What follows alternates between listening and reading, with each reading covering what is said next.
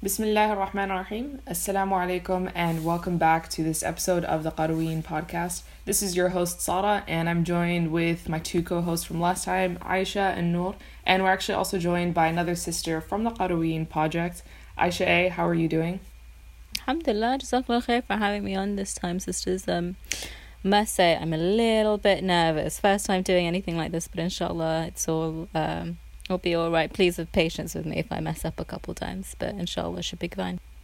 No, looking forward to it, inshallah. How are you doing, Noor? Alhamdulillah, Sarah. All is well. Alhamdulillah, we are back with our second episode.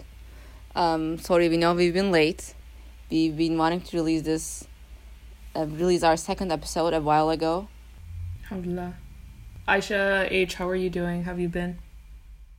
Alhamdulillah, yeah, not too bad. Um, I think everybody's a bit serious today because of obviously the topic at hand. But um, I'm grateful that we were able to get together uh, because we've been very busy, hence the gap from our first episode to our second. But I think that it's really important that we discuss um, our topic today, and alhamdulillah that we were all able to get together and do that. Alhamdulillah, yeah, it has been a while since we recorded our first episode, uh, but we have been consistently working on improving um, our audio quality and just trying to plan further for um, future podcast episodes. Um, and we it, we were actually planning on discussing this topic uh, of populism, um, but incidentally, a few days ago, this incident occurred in Christchurch, New Zealand, where uh, a white nationalist terrorist uh, went to a masjid um, and murdered about 50 of our sisters and brothers during Jumu'ah prayer we ask Allah to accept them all as shuhada, uh, to have mercy on their souls, and we ask Allah to bring complete shifat and healing um, to all of those who are still healing from this um, in the hospital, all of the wounded, and to make this a means of expiation of all of their sins. So, before we even get to talking about like this broader issue um, of populism, which leads to incidents like this happening, um, just generally speaking, none of us are based in New Zealand, but um, virtue of the modern world. Like we're hyper connected through the internet. We see regular updates when things like this happen. So, what were your guys' um, initial reactions and just your um, headspace since hearing about the incident? I think for mine, it was actually shock. Uh, I woke up um, as soon as I woke up, I saw the news because obviously of the time difference ahead. Uh, it had been several hours since the incident actually occurred, and they'd already uh, established that 49 people had been killed. And subhanAllah, that higher number in just one incident, I think that was really jarring and it was quite paralyzing to think that something on this scale had happened. Uh, part of my work is a journ- is, um, is is journalism, and I write a lot of stories on things going on in, in the Middle East. And obviously, when you're covering conflict and, and war zones, you you have to get used to writing about death and seeing an ever increasing death toll in many cases. But subhanallah, this was just a really different incident. Just because I think of the the sheer brutality of it, uh, the fact as well that this was filmed and you know shared on social media and celebrated this isn't a, a, conflict zone. This isn't a war zone where these things, as, as horrible as they are, as, as horrible as they are, often do happen. You you expect them in those circumstances. This was something entirely different in a place that is known to be one of the, the, the most peaceful places and tolerant places in the world.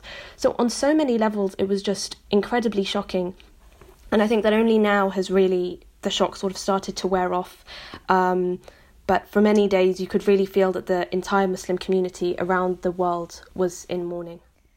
Um, yeah, no, I think actually I completely agree uh, with what you're saying, and I think it echoes for a lot of our listeners and just Muslims around the world. Uh, when the news broke here in the UK, it was quite early in the morning, so I didn't. I didn't get the chance actually to to delve into all the news um, until I got home from work that evening, and I think it was all the details and just how deliberate and planned of an attack it was on a very peaceful um, I mean, Jumu'ah prayer is something that everybody can relate to, obviously. You know, it happens every Friday, like clockwork, around the world. Um, and the fact that the gunman filmed it, that he went in, that he attacked not just men, but also went in for the women and children, I think these are just the really, really chilling details. I mean, the fact that he'd written an 87 page manifesto, this is not a crazy person. This is a very deliberate attack. And I think that was really, really terrifying to me. I think for me, as it's for a lot of Muslims, it was a combination of um, frustration and disappointment. I mean, we were all, when while we were like mourning for the deceased, we all felt disappointed in the world that this kind of thing happened and it didn't actually find the kind of coverage that it deserved apart from that, just as Aisha has mentioned, the fact that it happened in a mosque was the the I think the most brutal side of it because in any tradition, in any religion, places of worship are like sacred places. They are considered as sanctuaries even in the times of war. So as Muslims we used to say this, like terrorism has no religion. So I think it makes sense it, I think this actually is a great example of that. Because in no religion you attack a mosque or even in times of war there are like certain principles that you do you do not harm women and children and innocent and while they are in state of worship. Just basic humanitarian universal principles. I think we felt disappointed in the humanity and especially in the modern world we where we think that as human beings we are progressing to be better humans but obviously it's not the case. Yeah and um, that speaks to i think personally how i felt. On the one hand it's shocking uh, but at the same time and I, I think i agree with the sentiment that a lot of people have been sharing which is that it's not unprecedented. That this is not um, some like random lone wolf attack um, but that this it's a continuation of the status quo of white supremacy um, and Islamophobia. So while it is extremely jarring, um, it's also it, I don't know. I guess like a lot of people were not surprised to see it, um, and at least like I'm not proud to say this, but I spent a lot of time like on social media just scrolling. Um, I felt like I was looking for something, um, but I just like kept reading response after response, and I don't think that's the healthiest thing to do but I think I was pleasantly surprised to see a lot of people returning to the word of Allah, and a lot of people were sharing uh, verses from the Quran and the words of the Prophet um, that spoke about you know martyrdom. You know, so I was like I was happy to see that, um, but at the same time, it it's I don't know, like a, a lot of the circles that I'm in when it comes to like community spaces, we're also like messaging and being like, what do we do? How do we respond?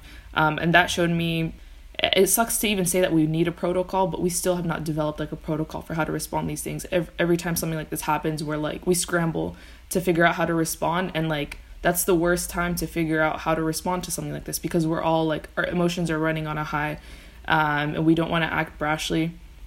Um, and then again, like I started thinking about like okay, this happened. It's you know like I'm trying to place it in the world of um, like in this hyper connected world where people have access to uh, like semi-automatic weapons um, and muslims are vulnerable what do i do now? Like what is my role in this?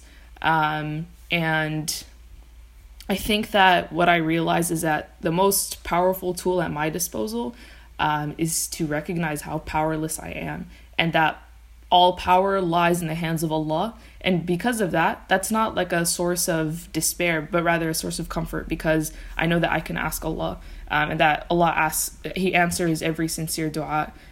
So that's like what i've been turning to as like my um, source of solace and um, but speaking of you know the the fact that like we can um, that we're able to see like a lot of media response response from uh, community leaders politicians uh, on social media, on the internet. What are what are your guys' thoughts in general about the media response uh, following the incident? I mean, I think it was um, and I know this has been said before, but I think New Zealand's Prime Minister coming out and very quickly labeling it um, a terrorist attack, I think there was almost a sigh of relief that, yes, okay, the, sh- the gunman wasn't a brown person or an Arab person or a bearded person, but you know, at least we've had the decency for someone to go and call them a terrorist because, I mean, that is what this attack was.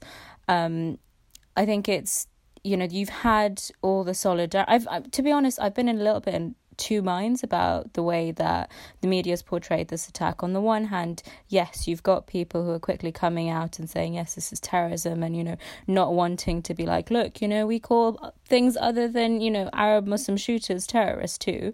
But on the other hand, you've got the real hypocrisy of people like, for example, here in the UK, Boris Johnson saying things like, yes, you know, this is terrible, you know, that somebody's gone out and shot all these Muslims, and oh, how dare they, and why has this happened? And you're thinking, mate, literally not too long ago you're referring to our niqabi sisters as letterboxes and you're thinking that's not going to have an effect on you know what people think and how they react towards muslims which in, in in itself to be honest has been you know it's been really great at showing the hypocrisy of some of these people. And i'm not the only one who's picked up on this. I know a lot of my friends and a lot of people in my wider circle have picked up on this hypocrisy in the media of on the one hand they turn and they bow their heads and they say i'm really sorry. But on the other hand they spout all of this speech and rhetoric that is essentially what's fueled this gunman towards the actions that he's undertaken yeah, yeah, absolutely. I, I agree with um, everything you know you've said, Aisha. I think that for me as well, that was actually the thing that it was like you know, um, it it just made it all the worse that when you're already in a time of, of, of mourning and, and grief, it was really adding salt to the wound to then see people who contributed to this narrative coming out and, and, and condemning it from all over the world.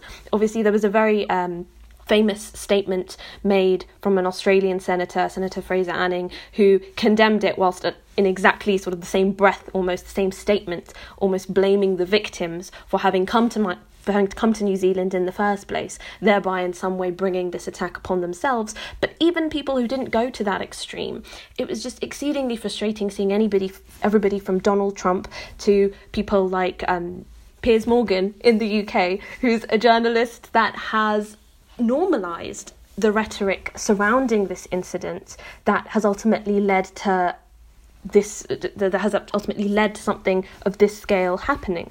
And even though there has been general condemnation of the attack there has still been differences in the way that it reporting uh, has has has gone on compared to how a Muslim terrorist would have been uh, reported on. You can see even today there's many stories about how uh, he was bullied as a child and how you know he was bullied for being chubby and fat and therefore this sent him on a downward spiral that eventually leaded in him led him to commit uh, mass murder. Which I mean, they even not... saying things like his dad had cancer, and I'm thinking, I work as it's a doctor. Loads of people have cancer. They don't turn them into gunmen and shooters. hundred percent, hundred percent. And I think even sort of those subtleties, um, people picked p- picked up on that, and, and and that was depressing to see. But at the same time, Sarah, as as you were, I was scrolling through social media, and majority of my timeline after a while was just that because I think people are very fed up with those double standards yeah, as you said, Aisha, um, they're just like paying lip service while they're actually part of the problem, and not even the part of the problem, root cause of the problem. While a lot of people actually pick on Trump and other like far right figures, um, there's this like uh, African American Trump supporter in the U.S. Ken Candace Owens, what's, what's was that her name? That the mass murderer referred to as uh, one of the people he looked up to and one of the most imp- inspiring people for him. I think like how somebody does something like this, everybody has that questioning while people have different answers. If you read far right newspapers, this was he was an angelic boy who grew up to be a far right masculine because of video games or um, he was a working class person or he was a just a low income neighborhood you find all these excuses but i think this is this is not only even a far right issue it's something broader than that it has to do with um, the the continuous demonization of muslims um, following 9 11 and the war on terror and the constant rhetoric that's fed by both left and right.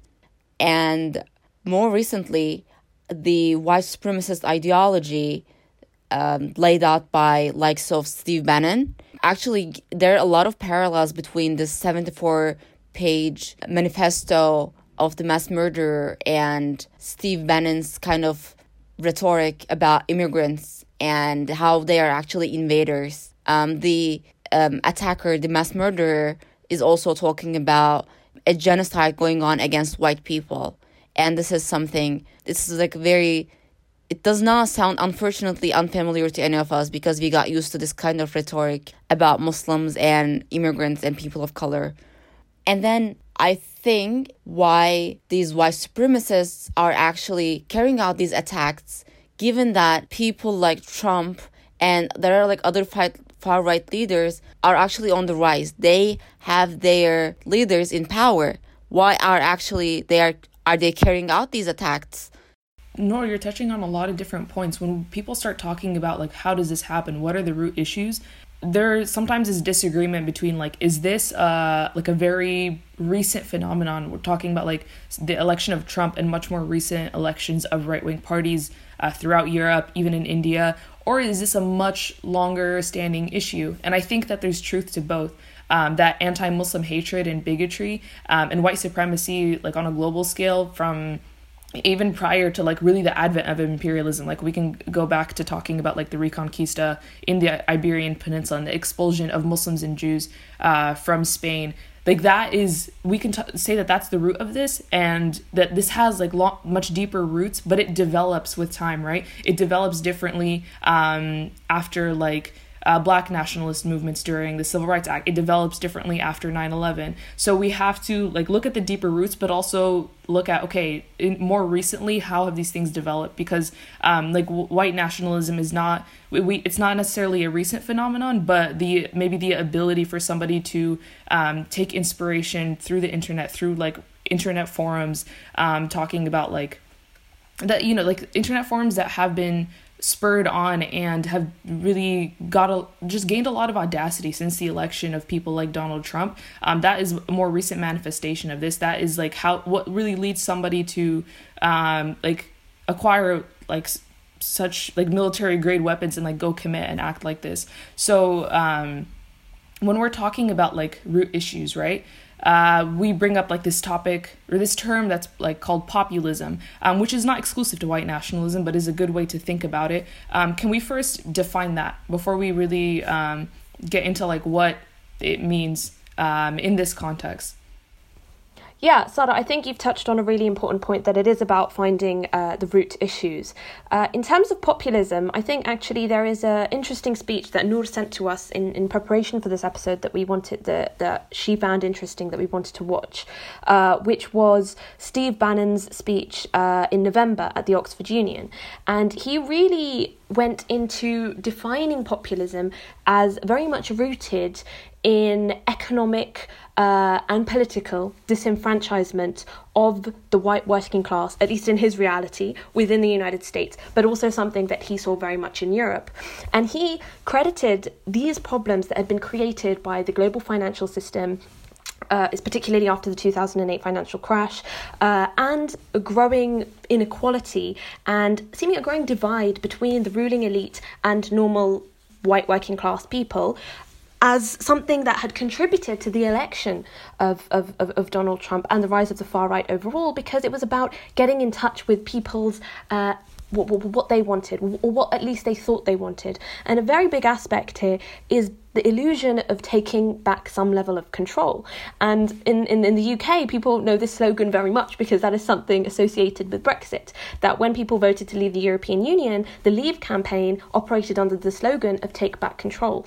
And really, this extension of populism, though, I think it is to an extent also defined by that, where people see invaders or what we would otherwise just know as immigrants, people with different backgrounds, different culture, coming and settling in their countries, and they at the same time are having all of these economic and political grievances, and essentially the immigrants are being made as a scapegoat to which they feel that they are not assimilating or integrating into our culture, and therefore they refocus their efforts around re establishing uh, what Bannon at least calls civic nationalism. Yeah, he very much denounces this idea of an ethno nationalism, which is obviously what people throw at the right and the far right because that is obviously got connotations of racism. He rejects that and he says no, that this is just a civic and economic nationalism.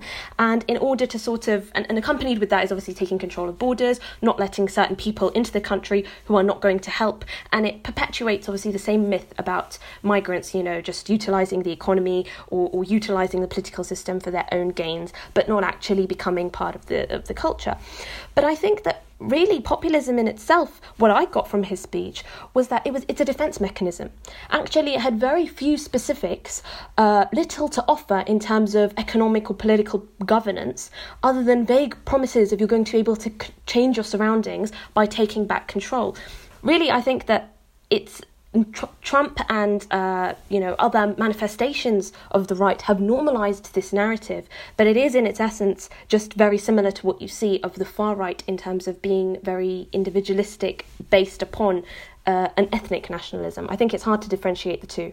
Yeah, and when you mention um, how like the Trump uh, administration like kind of utilize this rhetoric about like the disenfranchised white rural worker. Uh, what comes to mind for me is the invention of like race as a concept to begin with largely has roots in um, kind of the beginning of uh, Atlantic slavery, like in what became the United States, the division between like black and white really began as a uh, a mission on behalf of slave owners, white slave owners who were wealthier, who controlled um, the population at large. What they saw was that an alliance was being formed between black slaves and the disenfranchised whites um, who saw each other on like class lines, right? Like that they were um, just like the impoverished of society. And the way that um, wealthier, the white, the wealthier white ruling class was able to separate those two and like kind of, you know, like use a divide and conquer strategy was to um, inculcate this concept of racial white supremacy. And like by drawing this divide between uh, like the enslaved black population and poor whites. Uh, it kind of like they try to give poor whites a sense of supremacy over black slaves, black slaves, um, so that they would not ally with them. And that is like really how the concept of white supremacy developed.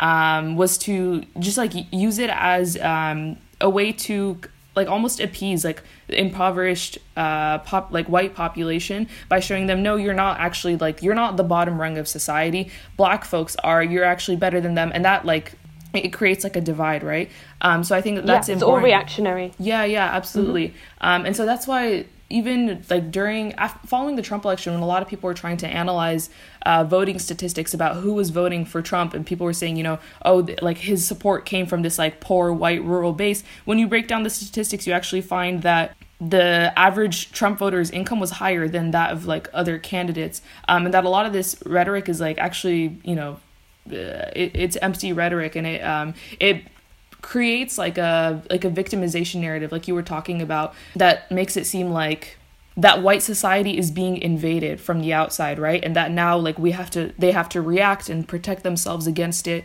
Um, when really not only is that a myth in that like there isn't really um, the crime coming like from immigrant immigrant communities in the US in Europe and in places like Australia and New Zealand as well um, that that is made up, but also it's just ahistorical, and that it doesn't even like talk about why immigration is occurring in the first place, and how it wasn't until um, like colonialism ravaged the homelands of people who are coming from immigrant societies that you know. Um, that people started leaving those societies and immigrating to uh, wealthier, more developed nations. So that like that whole rhetoric really needs to be broken down, and um, we have to see like how populism is utilized to draw people in um, and to like make people feel like they have to defend themselves against anything. Like you were talking about it as a defense mechanism right? Yeah i mean those are both i mean such profound insights honestly. Um, i was just going to add to that by saying it sort of ties into as well with the whole idea behind nationalism and patriotism. I mean something that's based on the bond between people, based on geography and just locality, you need an external threat. You need some sort of um, cause for you all to fight and agree upon um, to to keep you all together using to strengthen that bond. If everything's happy and dandy you'll start turning in on yourself and looking for problems there. Whereas if there's an external threat to focus on for example the immigrants or the muslims then there you go. Let's all band together on this and it's also a great psychological trick because human beings are emotional beings more than they are rational beings you can just you can tell people that they their fears are are irrational or Muslims or immigrants are not invading their countries. Their numbers are a lot smaller and they're not posing threats to white people. But if the the, the far right media and these far right figures are constantly eliciting fear um, and using fear as a tool to control um, their constituencies and mobilize the masses. It's actually another level of awareness we need to address and like when we are actually addressing people we should know that um, we should also appeal to their emotions the positive emotions they have rather than fear but more like mercy and like what we have in common yeah and on the topic of um, just again trying to make sense of like where uh, inspiration for these things happen and happens and uh, how populism develops to the point where people feel the need to defend themselves against some type of foreign invasion. Uh, just using the new zealand incident as an example when we look at the perpetrator and the like the symbolism that he was uh, invoking in um, his manifesto which is like i don't know how many pages long um, and also like even on the gun that he was using um, there's a lot of symbolism on that, a lot of dates referring back to um, like past uh, terrorist incidents, like connecting to um, even like the Bosnian genocide.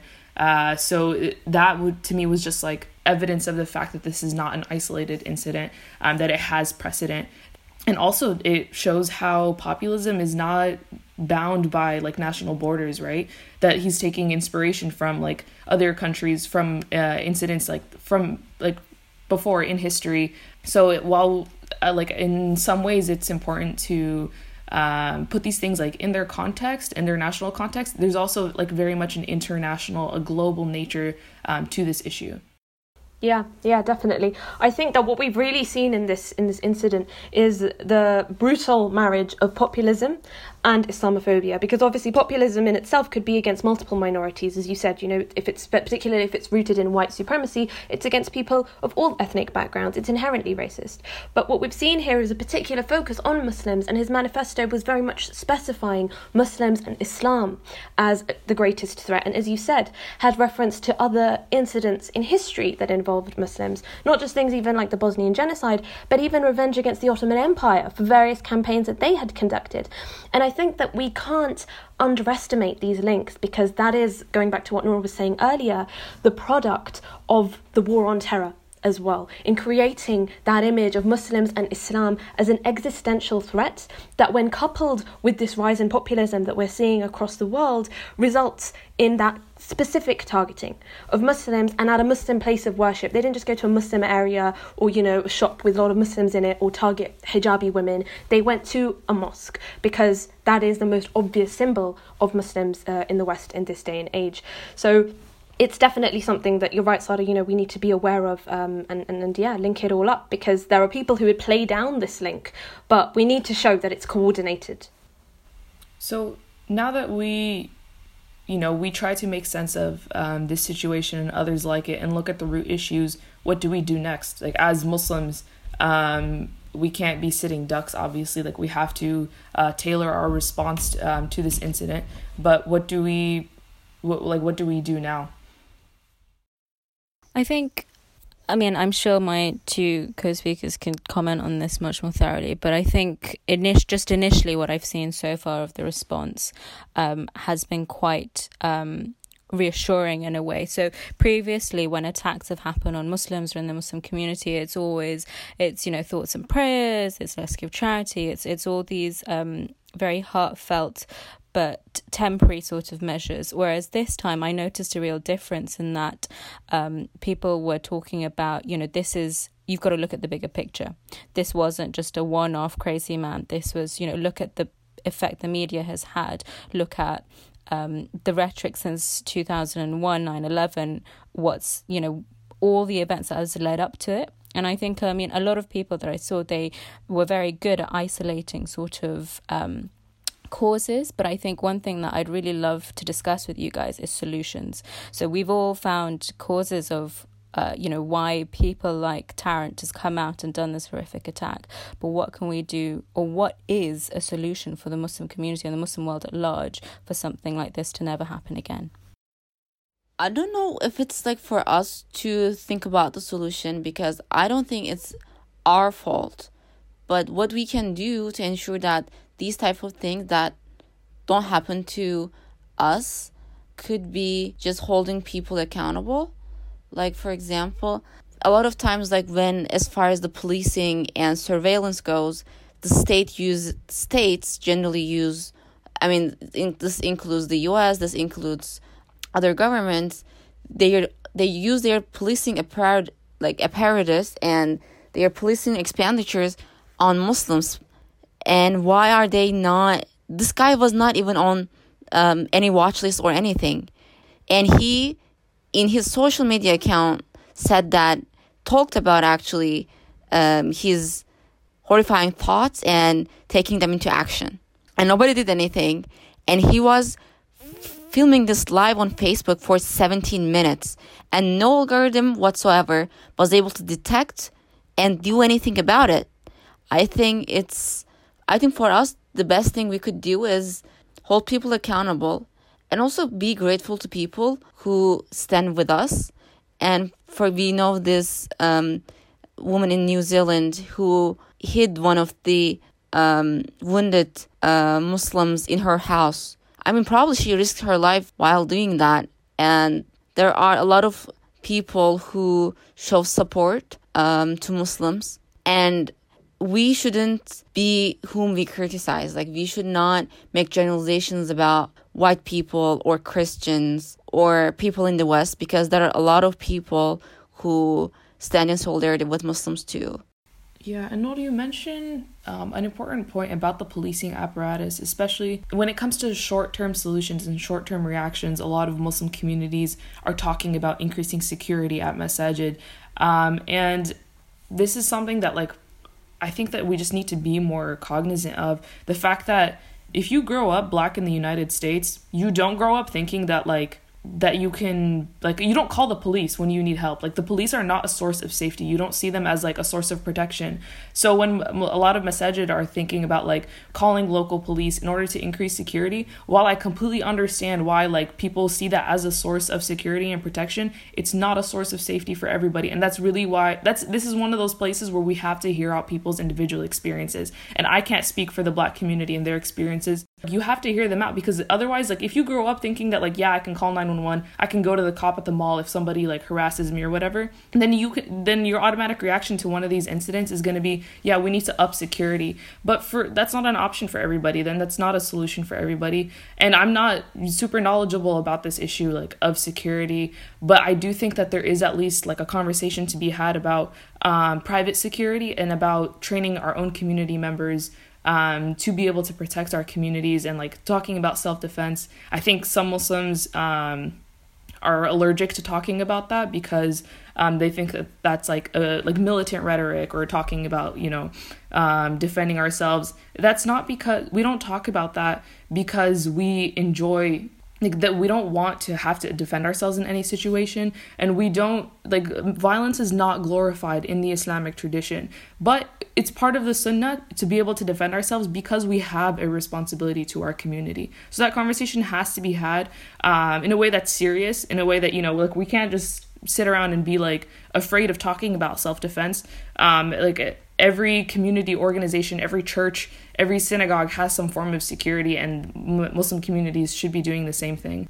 And and while we're having that conversation about security we also have to be cognizant of um, like how different people different segments of our community like what relationship they have to the police apparatus to um, like the militarized state.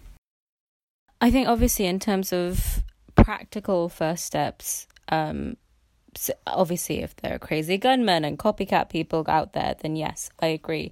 Um, you should do what you can to try protect yourself against this threat. Uh, that now, though we've been talking about it for ages, is manifested in the most horrible um, way.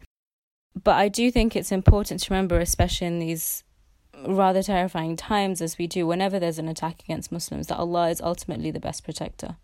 And, you know, I think this ties in with something that really gave me a lot of solace when initially I heard about the attack, and I know a lot of other Muslims felt this as well, that subhanAllah, you know, these people died as martyrs, inshallah. Like, you know, that you know although you know as muslims we shouldn't and we shouldn't fear death really. We don't fear death. Because we know that if you've lived a good life then you know Inna lillahi wa inna ilahi raji'un. To him we belong and to him we return. Um, and so, whilst it is pertinent that we do look for uh, and try protect ourselves as best we can, ultimately, you know, our lives are in the hands of Allah and we should seek protection in Him first. Yeah, very true. And we understand um, that, like, we belong to Allah, to Him will return, um, and that every, like, Allah's will um, is what conducts this world, and at the same time, Allah has ordered us to to enjoin good and forbid wrong, and He has told us in the Quran that Allah doesn't help a people until they help themselves. So that like we need to we, we can reconcile those two things, right? Like having tawakkul and reliance on Allah and also being responsible for our own actions. And a sentiment that I've seen shared uh, following the New Zealand incident um, is this idea that like we Muslims globally and I hate to say it, but like on the international stage, the blood of Muslims is cheap. There's nobody who, uh, there's no political entity that defends Muslims, that stands for the Ummah, that, yeah, that represents us um, on the international scale. Things like this can happen because like we don't have backup in, in, like a meaningful way, right? Um, and so a lot of people have been saying that you know if we had uh, like a political like a muslim state we can call it a khilafa or like just some sort of like representative entity like we would be able to protect muslims globally um, and that that's what we should work for. And i understand that. And something that in order to understand um, what is like the role of this like having a political entity what I found really helpful was uh, Sheikh Hamza Maqbool actually, like he records a lot of his talks on SoundCloud. Um, and a few weeks ago was the anniversary of the abolishment of the Ottoman Caliphate. And he mentioned something um, in that talk that was really profound. Um, and he said that, you know, we understand that we have this like fard kifaya, this communal obligation to exact the hukm of Allah on the political stage, right? To have khilafah but at the same time like when khilafah is not being uh, actualized externally when there isn't a state the khilafah of the individual internal khilafah as he puts it um, meaning like uh, Allah tells us also that like here we are khulafa on this earth, um, that we are vicegerents of Islam on this earth, that that never ends. Like the caliphate, sure that's abolished, but individual responsibility to carry Islam never ends. And also when people talk about like looking towards like political self-determination and khilafah as a solution like we really have to ask ourselves are we acting like khulafa? Do we conduct our local communities in a way like are we able to organize ourselves organize ourselves politically on a much smaller level? Um, and i think that really it begins with this like internal um, individual purification and understanding our individual obligations. And this is not to discourage people from like seeking community organizing efforts or um, seeking to like acquire political power those things are important but there's also there's like a level of there's an order of priorities. And i find it ironic when people talk about um, how we need to organize politically when there are like much more immediate personal obligations. And yeah that includes salah. It really it starts with prayer. It starts with dhikr. If those are not being fulfilled like how do we think that we're going to be able to like to organize politically. And I, I think that that we're obviously we're no we're in no place to judge people's individual practice of their deen um, but we have to be real with ourselves to begin with. Like if we really want to um, seek meaningful political self-determination then we have to be real with ourselves on an individual level. Am i fulfilling my bare minimum um, obligations that i'm going to be immediately accountable for in the akhirah before i start thinking about like um, communal obligations? At the same time we realize that like we have our fard ain, we have to make sure we're fulfilling that, but also the fard kifaya, the communal obligation, it's not on like a couple people in the community to fulfill that. If the fard kifaya is not being fulfilled, everybody in the community is sinful, right? So we all have to be thinking about that. Um, but yeah, it does start with just questioning ourselves and thinking like, are we acting like khulafa? Yeah, thank you so much, Sara. I really agree with so much of what you said, and I'm really glad you brought up this angle to look at it because I think that if we need to learn anything from the events of the past few days, it's to recognize that condemnations are, are not enough. Already, we're seeing at the time of us recording this podcast that there is an attack that has happened in Holland. And as yet, we do not know the motivation for that attack. We do not know the uh, perpetrators, um, whether he was influenced by his religious or his ethnic background, or whether it was just a lone wolf incident or, or he was mentally disturbed. We don't know that right now, but we can already see the way in which the media is treating this as perhaps something in revenge for New Zealand attack. Is there some kind of link to ISIS? And everything that Muslims have been saying over the past few days about Islamophobia and the narrative about Muslims in the media has gone out of the window and we're back to the same old standard strategy. So I think that if if anything, we have to realize that we can't spend our lives just correcting the media. You know, it, it's never going to be enough.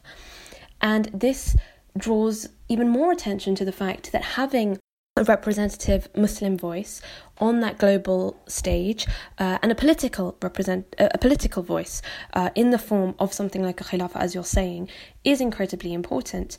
And to be honest I actually see the benefits of this in well when we look at a comparison which may be an odd comparison for, for some people to think about but the comparison of Israel where obviously Anti Semitism is a big problem in many European states, and recently, where there have been incidents of anti Semitism, the Israeli Prime Minister has actually come out and, and, and condemned those, the, the, those instances and has called on European officials to do more. And he's put pressure on governments to define exactly what anti-Semitism, anti-Semitism is, such that people can be prosecuted for it, to make very strong statements against it, to clamp down on people having a certain narrative about Jewish minorities in these countries. And this is an influence and power that we as Muslims we don't have because we don't have that political representation. As to the issue of us obviously, you know, not neglecting our other individual obligations and recognizing our own personal roles as khulafa, that is definitely something that should be at the forefront of our minds.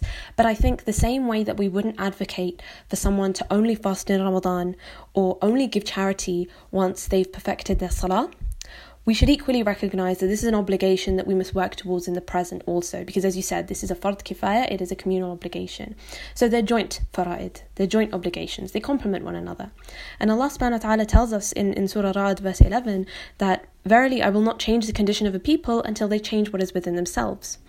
And I think that this speaks to us on both an individual level, as you were mentioning, but also Allah addresses us as qawm, as a collective group of people in this ayah. So ultimately, if we as a collective do not envision, do not demand, and do not seek change as a community and as a global ummah, then Allah is telling us we're not going to see that in reality. He will He will not aid us in, in, in, our in our vision in that respect. So I'm really glad that you addressed this, alhamdulillah, and I feel like it's a it's a topic that we might come back to, but um, it's it's it's definitely something worth mentioning in regards to this conversation. Yeah, thank you for mentioning that, and um, I think we want to bring this episode to a close. I think we've addressed a lot of just the different angles from which at least we understand like the roots of an incident like the one in Christchurch and also like how what are we supposed to do in the follow up to that. One last thing that I do want to mention, um, I was talking to my dad about like what had happened.